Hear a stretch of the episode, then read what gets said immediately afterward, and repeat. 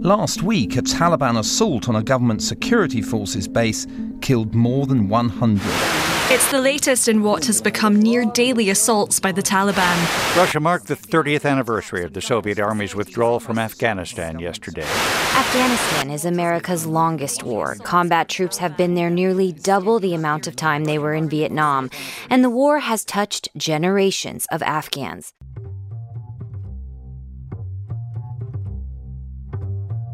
This is the Afghanistan we hear about today. We think of it as a place of violence and extremism, as the site of America's longest running war.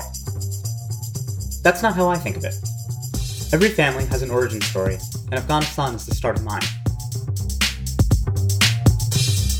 From Swarthmore College. From Swarthmore College, this is. This is. This is. This is War News Radio.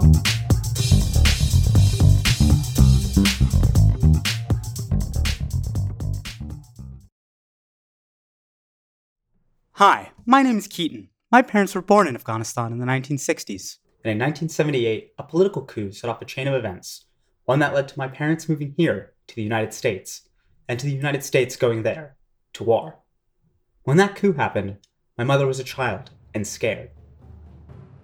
I used to see a lot of riots outside um, the Ministry of Education, the Home Ministry, Foreign Affairs Ministry, and uh, and it became a norm, sort of, that, oh, there's another riot.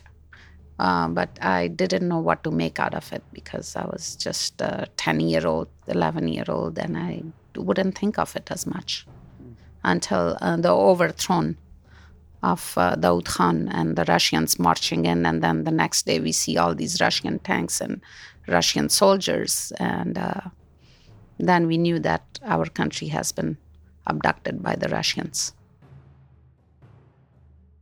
This is a moment in Afghan history that our news cycle has drowned out. Through the lives of my parents, I hope to shed some light on it, to give some context for a current political moment. This is a story of changing landscapes, of religious identity, emigration, and relocation. Uh, my birth name is Pinky, and my last name, birth name is Kapoor, um, but my married name is Priyanka and uh, Kakar. That's my mom, Priyanka. She was born in Afghanistan a decade before the coup. I was born in Kandahar uh, in a hospital and uh, very proud of that because that was the first woman hospital and I was uh, amongst the very first ones to be born there. I grew up in Kabul. My um, dad was uh, exporter of um, uh, pistachios and almonds and green raisins to the rest of uh, Asia, including Russia, and mainly India. Afghanistan is a predominantly Muslim country. My parents are Hindus and were part of a religious minority of Afghan Hindus that no longer has a presence in Afghanistan.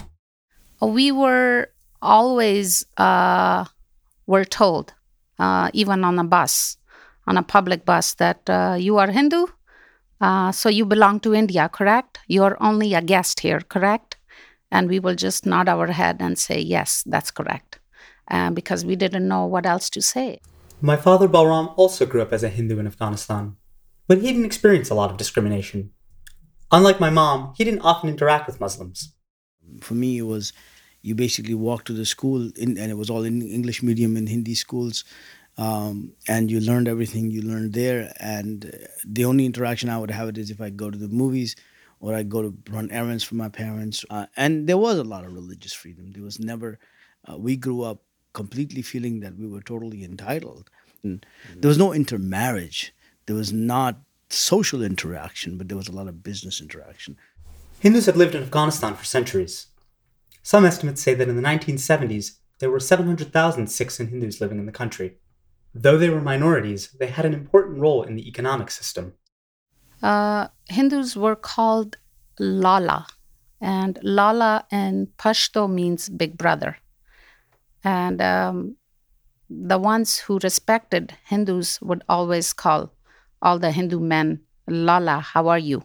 In Afghanistan, Hindus acted as money brokers. There was no credit bureaus, so your reputation was the most important thing. You couldn't go to FICO and check somebody's credit.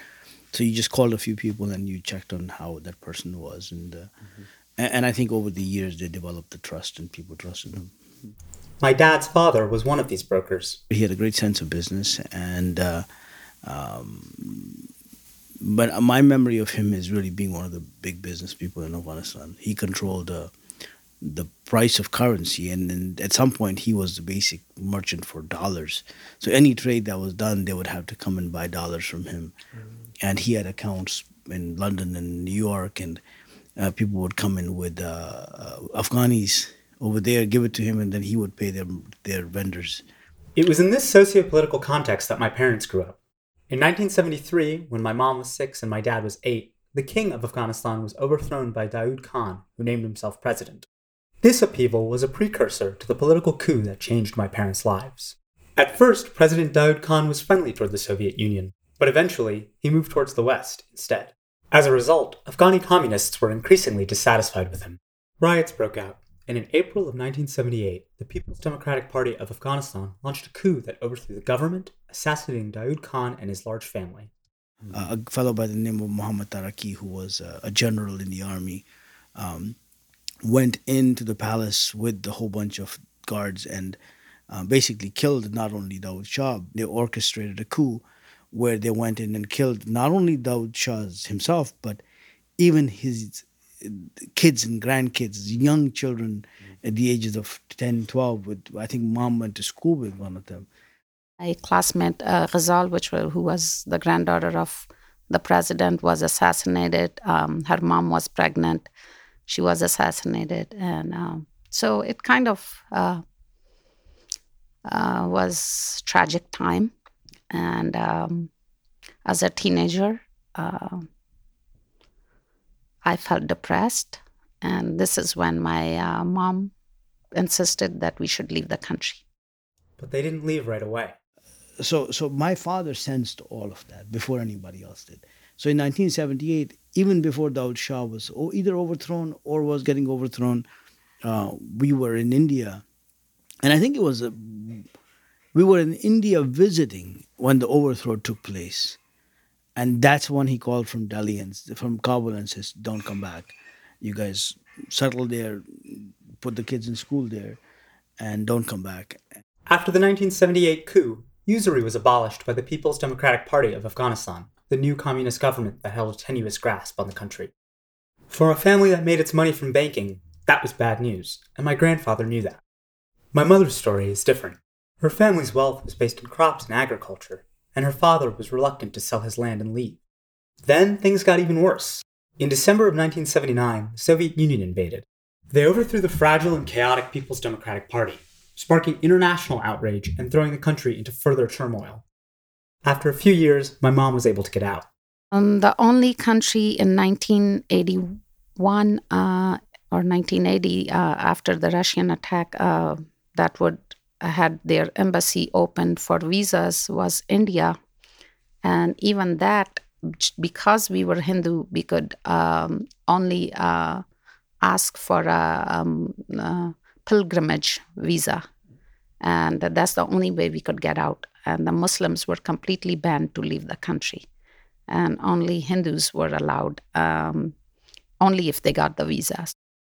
My mom was fortunate. Her mother applied for her to get a U.S. green card and while it was being processed, my mom sought temporary refuge in India. But despite being Hindu, she didn't feel accepted there. They told us, Oh, you are Afghani. Why are you here?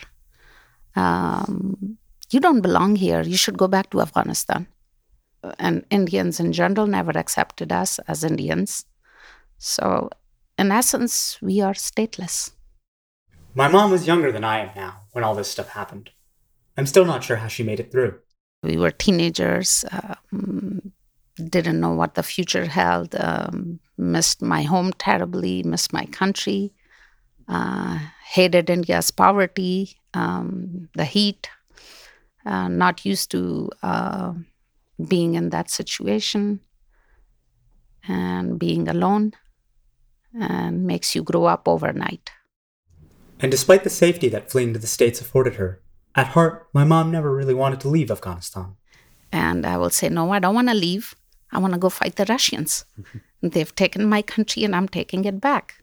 And my mom will say, Don't you know you are a Hindu teenage girl? You don't you can't go and fight. I'll say, Well and my dreams I can. so I was uh, fighting Brezhnev in my dreams.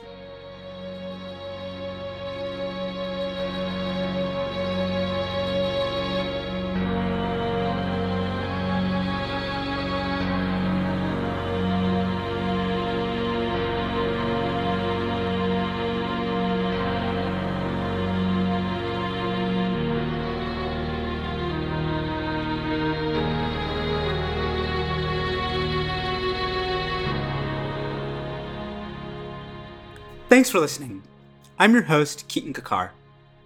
This piece was produced by me, Kyle Richmond Crossett, William Reed, Jake Stadel, and Rohit Nair.